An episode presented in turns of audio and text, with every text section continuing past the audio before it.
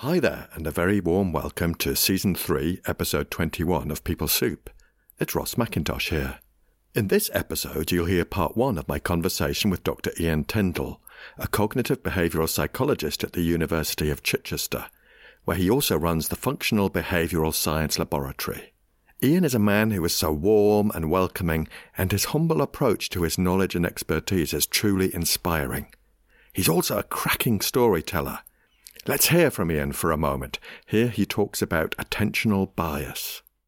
What we call cognitive biases. So, a person who might have an attentional bias is somebody, for example, a spider phobic whose full their attention is taken up by looking and scanning all around the environment for spider related um, stimuli. Could be like a, a, cobweb in the corner. Sure. Could be someone mentioning spiders, someone mentioning word venom. Just their their, mm. their whole attention span is taken up by anything that's related to their fear um, say a person with attention, uh, a bias for social phobia will have an, they'll be scanning environment for any possibility that they might have to give a speech in public, whether it's a presentation for a class, whether the boss is asking them to give a presentation and a report, and they will be hyper vigilant for, for that threat stimulus. So wow. that was the research I was.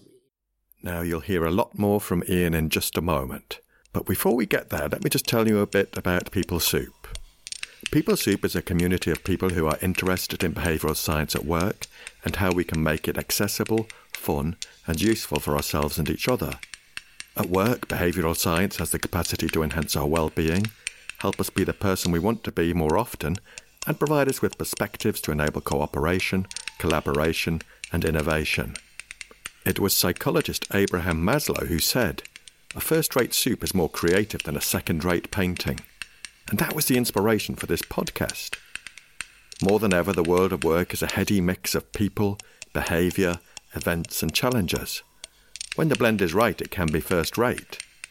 Behavioural science and psychology has a lot to offer in terms of recipes, ingredients, seasoning, spices, and utensils. So, welcome to People Soup, where we aim to nourish the mind and flourish at work.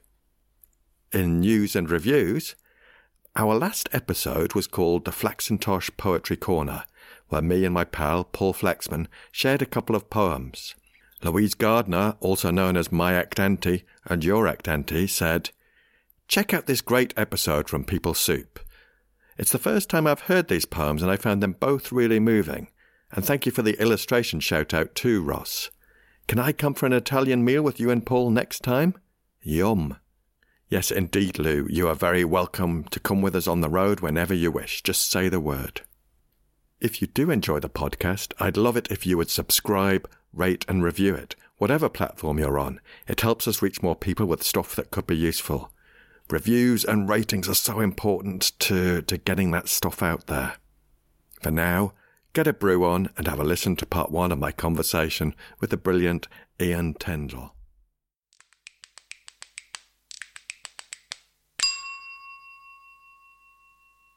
Supers. I am delighted to be here with Dr. Ian Tindall at the University of Chichester today.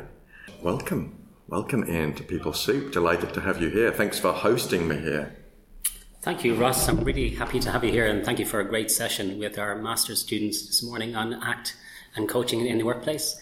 Um, it's something that we are trying to um, enhance with our, our students to try and show them how uh, psychology is applied in, in the workplace. And there's lots of different career types and not just traditional, say, mm. clinical psychology or educational psychology. There's so many more career types for psychologists out there. And I thought your talk this morning was a real eye opener for our ah, students. Thanks. Okay. Thanks, because what I was loving to, I heard a little bit about some of their research. And it's so diverse what they're doing, but they're real. We need more scientists like them in the workplace, um, sharing evidence based stuff I'm hoping I might persuade some of them to, to move into a more organisational setting. I don't know, but um, it was a real privilege to, to have a to be able to share some act with them. No, it's great. They, they, they really uh, appreciate it. I thought they, they're really engaged. And so the level of questioning afterwards was really impressive, I thought, as well. Mm. And I've just dined like a prince at the university canteen here. I think it's the first person who's ever said that. I really, university yeah. canteen. I had a cheeseburger and it was it was lovely, mm. I thought. Okay. Now, Ian, you'll be familiar. I have a research department, yeah. so I've made a few notes here about you. Some of these my research department isn't known all the time for its accuracy. so um, forgive me if it's not all correct, but let me just check a few things with you. So, so Dr. Ian Tindall is a cognitive behavioral psychologist in the Department of Psychology within the University of Chichester's Institute of Education, Health and Social Sciences. I had to practice that. But um, so you've studied in, in various different places and you've taught in different places. So you first studied in the National University of Ireland in Galway, and then you did your PhD for your research on the language processes and learning histories underlying the development and maintenance of clinical anxiety. That's quite a mouthful. Mate, that is a long old title, but um, it sounds amazing.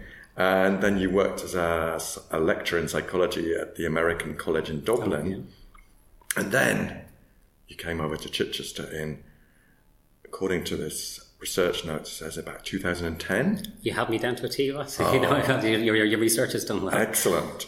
To take up a senior lectureship in psychology here you do some amazing stuff here, and you can talk more about your research interests in a moment. But um, I also noticed that you're on the editorial board of the Psychological Record and Frontiers in Psychology, Clinical and Health, and you regularly review for other journals as well. I've got a whole list of your publications, which I probably won't read out because some of them are a bit tongue twistery. But hopefully, some of that will come out as we as we speak, and I'll put a link on the show notes to to your profile page. I'm thinking I'll be able to explain it in more layman's terms. For sure. Great, but one of the exciting things in your bio is you are. I want to call you the boss of the Functional Behavioral Science Laboratory. Is that the correct term? It's funny. I don't think I'd ever be considered the boss of anything. but no, that, that is uh, each of us here at the University of Chichester, and we all have our own um, specific laboratories, which uh, reflects our own research. Uh, areas of expertise. So within this, this, lab, we do research mainly in contextual behavioral science, and um, referring to kind of acceptance and commitment therapy mm. and those kind of pro- other processes like that and how it's applied to the real world. So within that, we work with our PhD students and our master's students and some undergraduate students in that, as well as my international international colleagues and collaborators. Wow, that's brilliant. It makes me wish I was a student again. You can come back. We would take it tomorrow. Oh, mate. Um, hmm, tempted. Um, and looking at your lab's research, using relational frame theory and P-Soup, as I've mentioned this before, we call it RFT, to enhance educational attainment, including the SMART intervention program. I that's something that we're really excited about, and we just had a paper accepted for publication the, the other day on that particular SMART program. So that's something that I will ah. tell your P-Supers about, but it's something that is one of our main research interests. Great. And then there's something else that caught my eye was work on ostracism attention and problem solving and decision making. So maybe we can come back to a bit of that. My research department has a couple of other things. It, it, it, says you are an expert guide to the city of Chichester. That's it. I think, Ross, I'm going to give you some questions now. Yeah, actually, yeah. In terms of how old the, the cathedral is at the oh, Chichester. Oh, gosh. Uh, Were you really listening this morning? It's quite old. it's fine But I do know it has a separate bell tower. You yeah, told excellent. me that. Yeah. Ian took me on a little, beautiful little tour of some of bits of Chichester on the way here. And the other thing it says is he's a really fast walker. I noticed this. I was struggling to keep yeah. up at times. This guy can move. It's like it's like you're a speed walker. Do you have any um, uh, medals in that at all? Has anyone ever noticed no, that I, before? I think my wife would laugh at that. I think she, ah, she, okay. she would empathise. As I was saying that, I was thinking, shit, I might be the first person to no, ever no, say this to you. A habit of leaving my family behind. you, you, do walk fast, man. That's impressive. So, so joking aside, tell me a bit more about yourself. What what else has brought you to this this point in in, in your career and your life? Um, thanks for the invitation, um, Ross. I think when I'm just thinking about now that you're here about the journey that I've undertaken. So, if I think back to my childhood and adolescence, like one of the key defining features was I had a huge stutter. So, a public speaking career would have been seen as a completely ridiculous career choice for me because I was effectively imprisoned within at that time not being able to speak at all. Mm. So I'd begin, try to begin a sentence, and then I get stuck in the first letter and the first sound, the first funny, and then the whole moment would pass. And then so I think it's a major characteristic of me from my childhood is not being able to speak and not being able to say what I wanted. So. Mm. Um, it just kind of struck recently when I was back and I had to give a public uh, speech at a, an event back, in Ireland when two people came up to me afterwards and said who knew me as a child and had sleepovers in their houses with with their children so I've never heard you speak like that in, in, in, your life. Like they always remember me as the really bad stuttering child. Mm. So that's something. So it's um, it's something that I would like to say to, to readers for anyone who's who has that kind of condition or suffer from mm. that that it's something that doesn't necessarily limit the life choices and career choices that, that you can and that you may be over, able to overcome such obstacles. And it was a very severe obstacle Mm. I was okay in school because nearly all school exams are written based and they're absolutely sure. fine. But in terms of actually speaking and, and, talking, and that's what I do every day in the job now is public speaking, and it's something that I love doing. But it's something I would never have predicted when I was seven years of age, or fifteen years of age, or twenty years of age. So I think it's an effect of labeling uh, as, as well, Ross. Because I had a PhD supervisor when I was in Galway, Professor Jack James, who was an expert in in stuttering um, and something that he treated a lot of people in that domain when he was in Australia before he moved to Ireland. And when he was looking at me, he said, "You, you don't, you wouldn't classify yourself as a stutter, stutterer or a stammerer now, even though I always thought I was still mm. at that stage." And he said, "Well, you're more characterized by verbal disfluencies."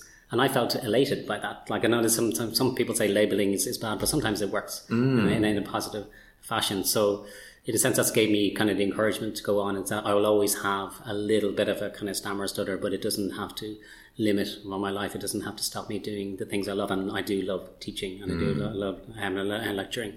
There'll still be times I know it'll come, but I know it'll pass. So I've learned to come accept that. And I use a lot of acceptance and commitment therapy on myself to overcome that and become more flexible when those times arise that, mm. that you know what's coming. I'm not going to be able to speak here and I'm going to get stuck on that particular sound and, uh, and so on.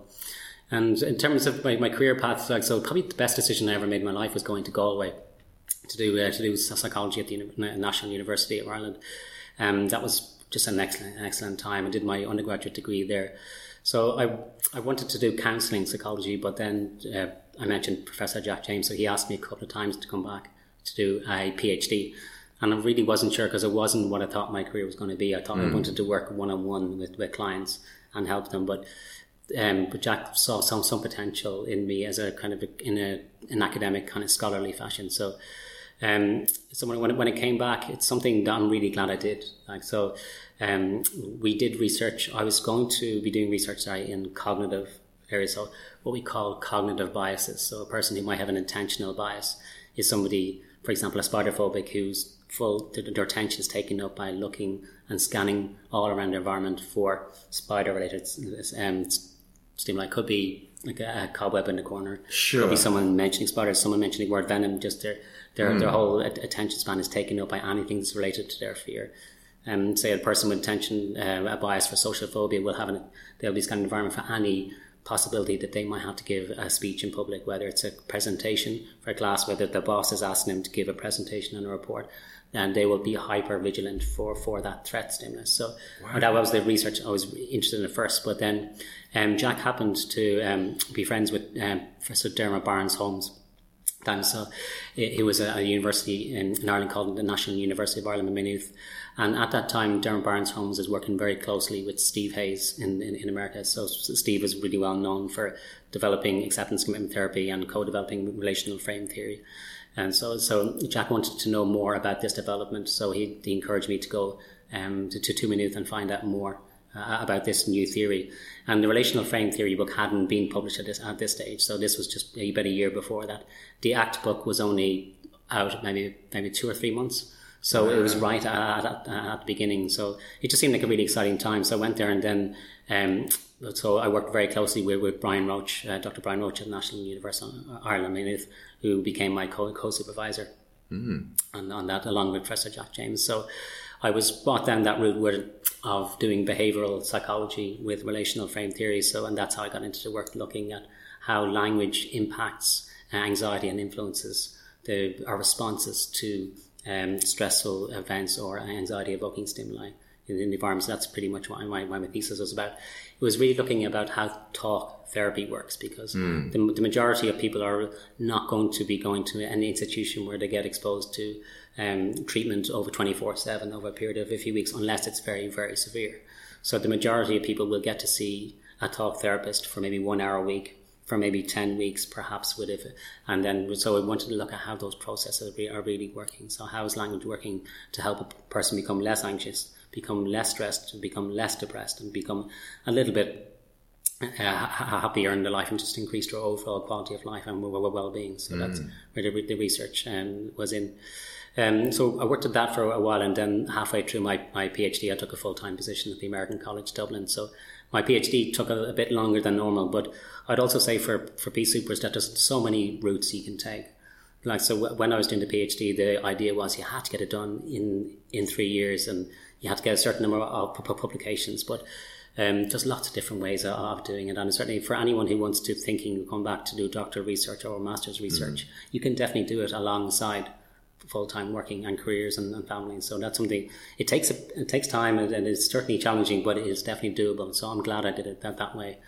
And then um, I had the opportunity to come over to the University of, of, of, Chichester. I had applied for some jobs in Indonesia, Canada, Germany, wow. and then I'd never even heard of Chichester before. Mm. I applied. I'd been in England lots of times, but never heard of mm. Chichester due to size. But um, so when I got called for interview, I ended up having to cancel the, my, my, interview because of the Icelandic volcanic volcano eruption. Oh yes, yeah, so, I, I remember it. So well. my flights are cancelled, so I cancelled the interview and just assumed wasn't going. So, um, but then it just shows the influence that people can still have on, on, your life. Because my dad rang, and then he was later that night. Even though I was independent, living on my own, had my own career, and he was really convinced me to go and to maybe take a ferry and multiple trains to get down. So I said, I said, no, I'm, I'm, not interested. It sounds like a really nice place, but I'm, I'm, mm. I'm, I'm, fine with where I am in Dublin, where, where I was at the time. But then he rang again a second time that, that night and was very persuasive. So, I, and then I, I, I, decided next morning to, to ring up Chichester and said, sorry, I, I will actually come over for, for, for the interview now. So it's probably like shows you like a lot of decisions in life are accidents of, of, of fate. There's a lot of chance involved because I had cancelled the interview and decided yeah. I wasn't going to Chichester. So it turned, but it was kind of a, a nice icebreaker for the interview, like having come on a 13 hour journey uh, with, with, a, with a ferry and multiple trains down the length of, Brit- of Britain to do it. So, but um, it's, a, it's, a, it's a really good choice. I'm glad that it's a choice that I, that I made. But it just shows you, if my dad hadn't rang me that night, probably would never have come over to just, I just would have assumed that, okay, it's fate that the Icelandic volcano erupted, the flights are cancelled, can't go for an interview, that's fine. Yeah. But it just shows you that and again, just to shows that there's a lot of factors can play. There's an awful lot of luck involved and a lot of decisions that, that you can make in life. So I've been been here since that was two, 2010. Mm. So it was a really exciting time to be at the University of Chichester because we were just starting up a brand new department.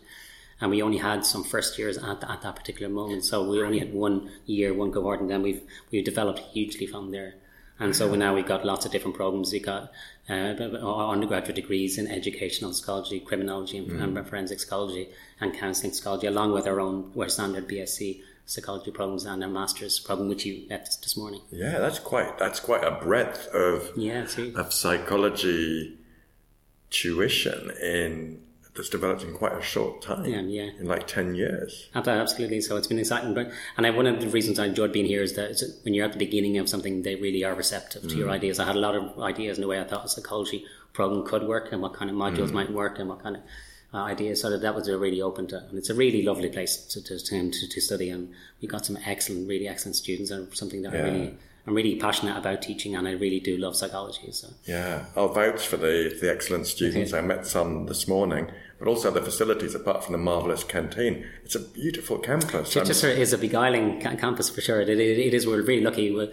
As I said, when I'm traveling to other other campuses around the UK, quite often for various different functions and examining purposes.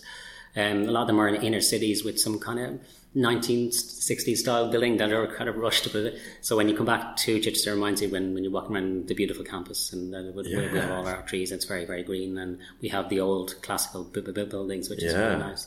Yeah, it's, it's beautiful. I'm I'm blown away by it. So yeah, and thank you for being so so open and and reflective and honest about your your story from being a child because I think that's so powerful to share that that you never thought you'd have a, a career where you were speaking for a living, but Oh no, I always thought I'd be hidden behind something like a computer or something, just Yeah. like in, in a cubicle somewhere, just not just doing the job. Like as I said, exams were never a problem for me. I I, I actually enjoyed, enjoyed exams. I Hmm. enjoyed studying for them because they're mostly written, but it was never so. It was whenever the interview or oral, and it wasn't anxiety. So it was never an anxiety thing. I just actually could physically couldn't produce. This hands Right. right. seemed like that, and then once then once the moment gone, it feels like you've got nothing to say and because Sure. you're just going to go violent. But um, but something I think going to Galway changed a, a, a lot of that for, for me as well. So Hey, P-Supers. At this point, I took Ian back to the first time he came across ACT. I was keen to hear more. when Jack James uh, had um, was friends with Dermot Barnes Holmes, so he asked me to go to to um, Dermot and just find out a little bit more about relational frame theory and not so much about ACT, but specifically about relational frame theory. So when I went to Maynooth, there was a tiny department. There was only two lecturers there, so they had no psychology department as such. So Dermot had just been appointed to set up the department, and Brian Roche was the first um, lecturer that was appointed there. So it was an exciting time because they didn't have students there. They had a bit more time to, to speak to, um, um, to me. Like so, we would have long three or four hour meetings all about relational frame theory. Wow. So I was trying to get my my head around it. Um, but it was it was a real fun time, a really exciting time, and they were they were really passionate about getting it, and they were in the process of writing the very first relational frame theory book. So it took a while to get my, my head around it, but it felt really urgent. It felt it needed to be done, and we invited Steve Hayes over to Galway, and it's one of those moments where there might be only maybe twelve people in the room. Whereas you invite Steve now to a talk somewhere in the UK, you- you're going to pack it out, and um, you'll have people traveling all over the country to see him. So it's just amazing how much growth there's been. But I was there at, at, at, at the beginning, and it was just it just seemed like a really nice package, and it was quite a challenge for me because I had um, say Brian, who was very passionate on one side, very firmly believed in relation frame theory, acceptance, and commitment therapy, but I also had my other supervisor Jack James, who who had sent me to, to find out more about, about this. But then when we read the acceptance commitment therapy book together, um, Jack was quite skeptical. He said, I love the first three chapters, which are based on stimulus equivalence, derived relational responding, and relational frame theory, which is um, just all, all about how we form relations and how we respond to stimuli in the world and so on. And he said, but he didn't think the other chapters were new or novel. So at one side, people who said it was totally novel, and one person a bit skeptical. So that was quite useful for the development of my thinking and uh, the kind of research that I had to do and the questions that I had to ask. And when I asked Jack why it wasn't that new, he said any well-trained um, psychotherapist or clinical psychologist will know this stuff because it's values-based, um, which is hu- um, humanism. It's goal, it's goal-directed committed action, which is Gerald Egan's skilled helper model. So uh, there's an awful lot of models that were already out there that I use a lot. Does it? He said um, mind, um, mindfulness is part of lots of, of therapies like mindfulness-based stress reduction. So, but, he, but but what I was trying to argue is well, that ACT brings it all together really well. So I think ACT does certainly borrow a lot from humanistic um, therapies. Certainly, if you've read Viktor Frankl's Man's Search for Meaning, or if you've read any of Carl Rogers' work or Abraham Maslow's kind of work, you'll see a lot of similarities there with ACT. And you really, um, Jon Kabat-Zinn's um, mindfulness, you'll see where the present moment awareness comes from. But I think the real skill in ACT is bringing it all, all together. But I also agree with, with Jack that the real innovation in ACT really came from relational frame theory. That was the, um, that's how we relate to words and how we become very fused with, with, with, with the words and the self stories that we tell, tell ourselves. Yeah, and we were And when we mean things like that as well, we mean like a, if you say that I am ugly or I'm un- unlovable or I'm worthless and I, I'm an imposter. Um, and that's something that we can all have. Like for just being honest with careers, I've had ups and downs in, in careers as well. Like even for those people always feel they have to be perfect. Or um, for example, academia is just one is one example, but it's got lots of ways of telling you that you're not good enough. It's got lots of ways. Like you got a teaching excellence framework, a research excellence framework. So the word excellent is in there a lot, and you have to be brilliant at so many different capacities. Be fantastic at uh, admin, fantastic at teaching, mm. fantastic at, at research, and it's difficult to be excellent at all those various different components. But you can apply that to nearly any job, like social work or, or banking and so, and so on. But just like, talking mm-hmm. about my specific experience. So, say a a good number of years ago, when I would have had a, maybe a poor performance evaluation, it would have said, would have, uh, um, the word said to me, maybe higher education isn't for you. So it made me think about acceptance and commitment therapy. Probably reasons I wouldn't have been publishing as much as others at that particular stage, perhaps. But we are working on a lot of different projects that mm. takes a number of years for them to get to get pub- uh, to get published over time when you're developing and thinking deeply about about specific ideas.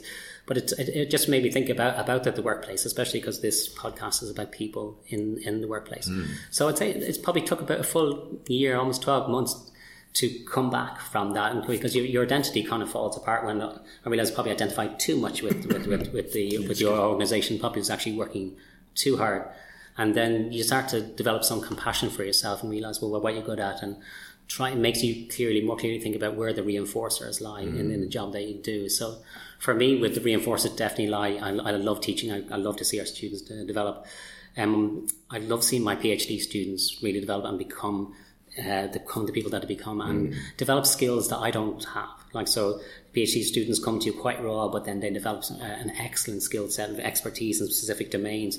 And I love to see them going off and forming their own careers and their own mm. labs, and still saying friends because it's a it's a mentoring job. Um, you got silly sayings like you should never publish with your PhD supervisor after you, you graduated, you're supposed to cut that um, umbilical cord. There's a lot of that kind of nonsense really? in, in academia. That's just, I think that's very silly. Like if you develop that friendship and the bonds and this shared expertise in particular domain, there's no reason why you can't continue that over mm. over career. And that's something that I would like to uh, try to foster in my own PhD students.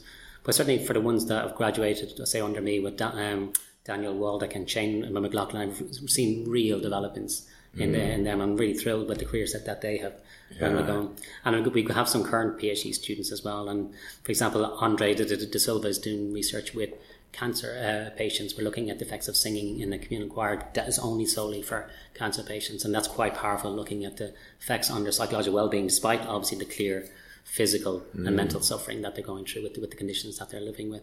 So there's a lot of um, exciting kind of developments. But getting back to the point is that you can o- overcome these like these ups and downs and just but the identity issue was, was kind of key. I, allowed that I became more flexible over time, and then you realize mm. things like work doesn't love you back. I do give everything I have when I'm at work to work, but you realize that if you identify too much with with, with the work, you can your um your priorities in life might get a bit, bit mm. skewed, especially when you can see that the feedback can be, be negative. But despite that, there's been so much more positive uh, feedback, and certainly over the last number of years, a lot of it is to do with kind of changes, the subtle changes, to, the context change. So, you, like, if I say that I've worked harder and say more publications coming down the line, um, I wouldn't want to give the impression that it's all down to one person. It's not. It's not down mm-hmm. to you individually. There's so many contextual factors, and this is what we go back to with contextual mm-hmm. um, behavioral science. Is that there's subtle changes in the organization and shifts in patterns, uh, for example, of workloads in other areas being reducing allows you free more free time to do things like research. So it's a rebalancing of that, the contextual factors plus specific um, maybe studies coming coming together. So you can sometimes you can seem as if we're really productive. It's just a lot of studies get published at the same time, and then yeah. you might go to another follow, follow period again. So I'd just like to say to, to readers, if you're going, or to listeners, if you're going through that kind of pattern, because um, we're constantly told in academia, if you're not publishing, you're, you're not yeah. you're not good enough. So the, it's the pressure is there, but mm. just to be kind um, down, down to yourself. There will be periods, good periods, and some bad bad periods, but also that you're good enough.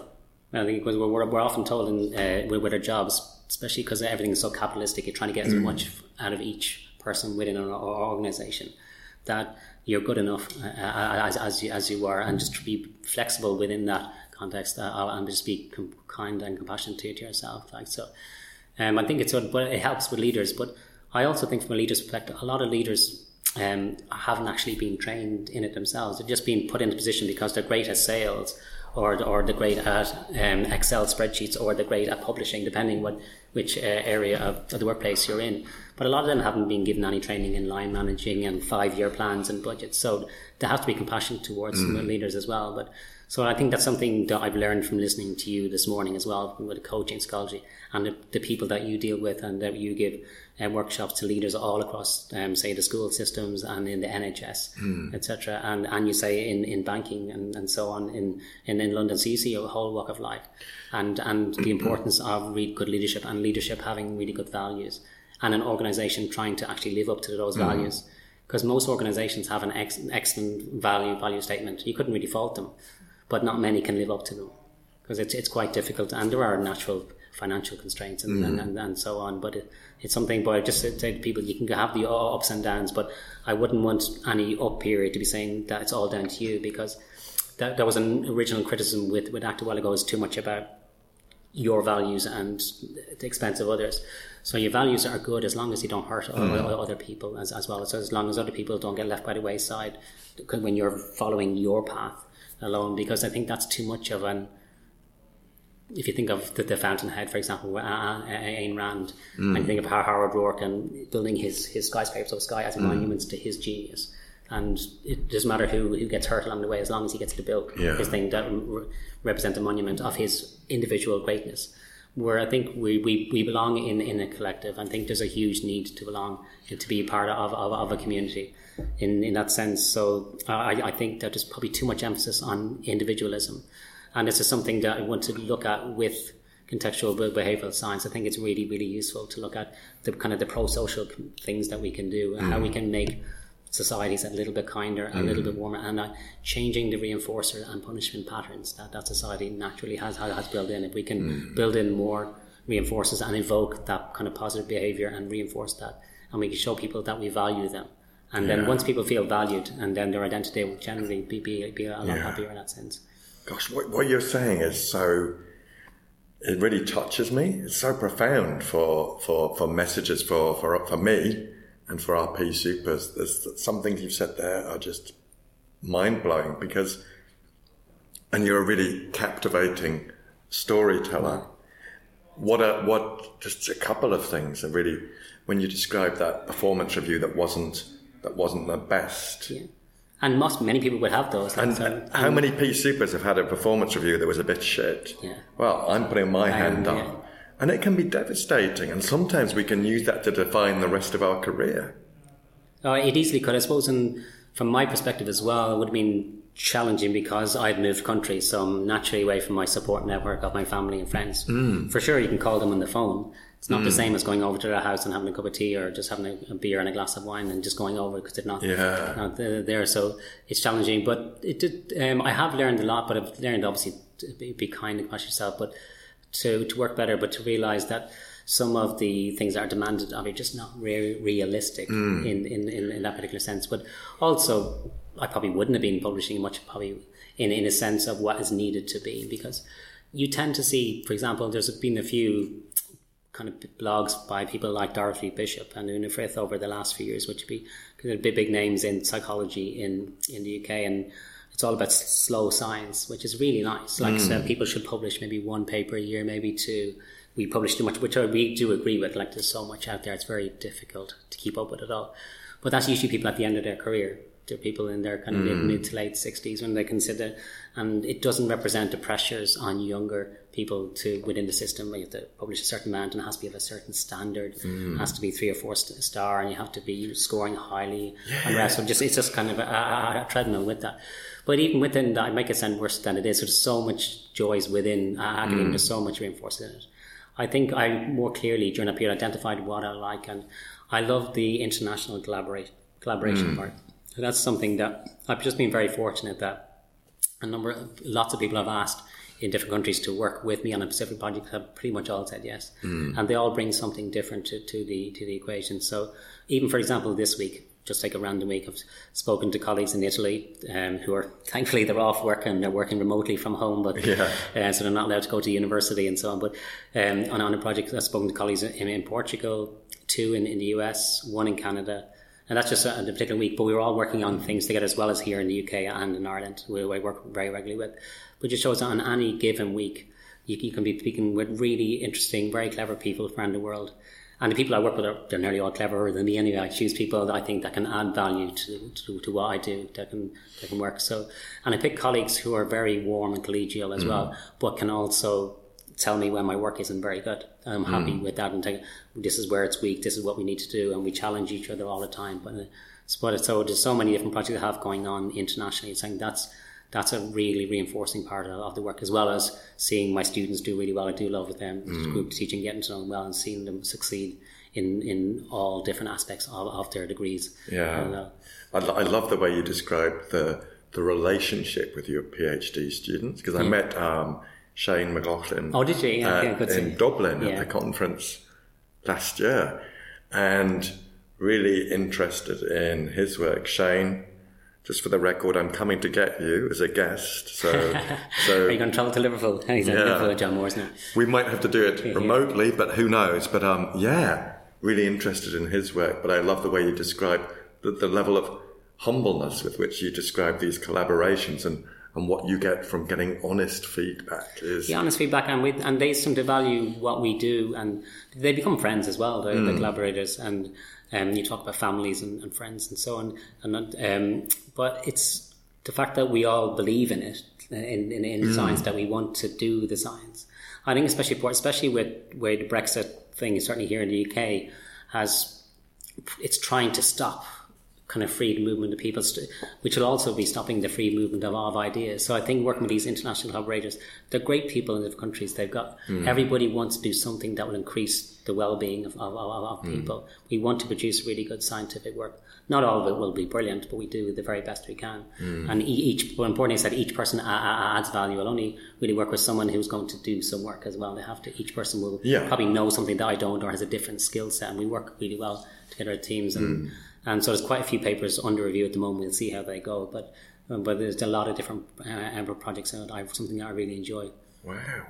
How, how do you juggle all these different collaborations and and responsibilities in your life? Probably not with any systematic project management skills. So I probably wouldn't be able to give a good project management presentation to hmm. somebody who wants to know what, what's step by step. Because, but I think just keep keeping people in, in mind. I've got I've I've got an idea when a project should begin, when when it, we were hoping it would- would end. But if a research question develops over time and we get some interesting findings and we want to chase them down a bit more, that's that, that's fine. Um, but I would probably one of my skills maybe might be to keeping groups together and and kind of bringing networks together and everybody gets in, in, involved and everybody realizes the value of, of, of each other and they appreciate each other because I think people want to do well and they want to help. Mm. And I generally assume goodwill. I know I might be naive in that way, but in terms of I really believe in kindness, and compassion, and I also assume goodwill with, with people generally as, and that helps me through life. I know there's negative things will happen all the time, and some people might have bad intentions, mm. but I think it helps me navigate life well. But just assuming goodwill, and by and large, when I'm working within these fields, I've been received it as well. I like that if you if you if you're sort of radiating that, like that goodwill and you're modelling it yourself as well. I think people will respond in kind or be find their way to you in that way. That's really nice. Thanks. I'm not quite sure if I'm radiating today, but at least it's the first day of sun here in about three three months. Yeah, yeah. It's not it's not raining, which is a bit of a breakthrough Thank you. for us.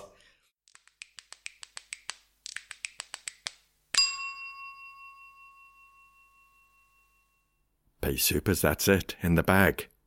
Tune in next week for part two of my conversation with Ian Tyndall, where we delve more into his research and much more. If you like this episode of the podcast, could I invite you to share it with one other person? I'm really keen to spread the behavioural science and skills with more people. Of course, a subscription, rating, or review are also very, very much appreciated. The show notes are at rossmcintosh.co.uk, and this includes links to a few different platforms. I love to hear from our listeners, dear P-Supers, and you can get in touch. Yes, you can get in touch at peoplesoup.pod at gmail.com. On Twitter, we're at peoplesouppod. On Instagram, at people.soup. And on the Facebook, we are at peoplesouppod. Thanks to Andy Glenn for his spoon magic and to you for listening. Have a great week, P-Supers, and bye for now. Just dined like a prince at the university canteen here. I think it's the first person who's ever said that. at the university, I university yeah. canteen. I had a cheeseburger and it was it was lovely, mm. I thought. A- Now, Ian, you'll be from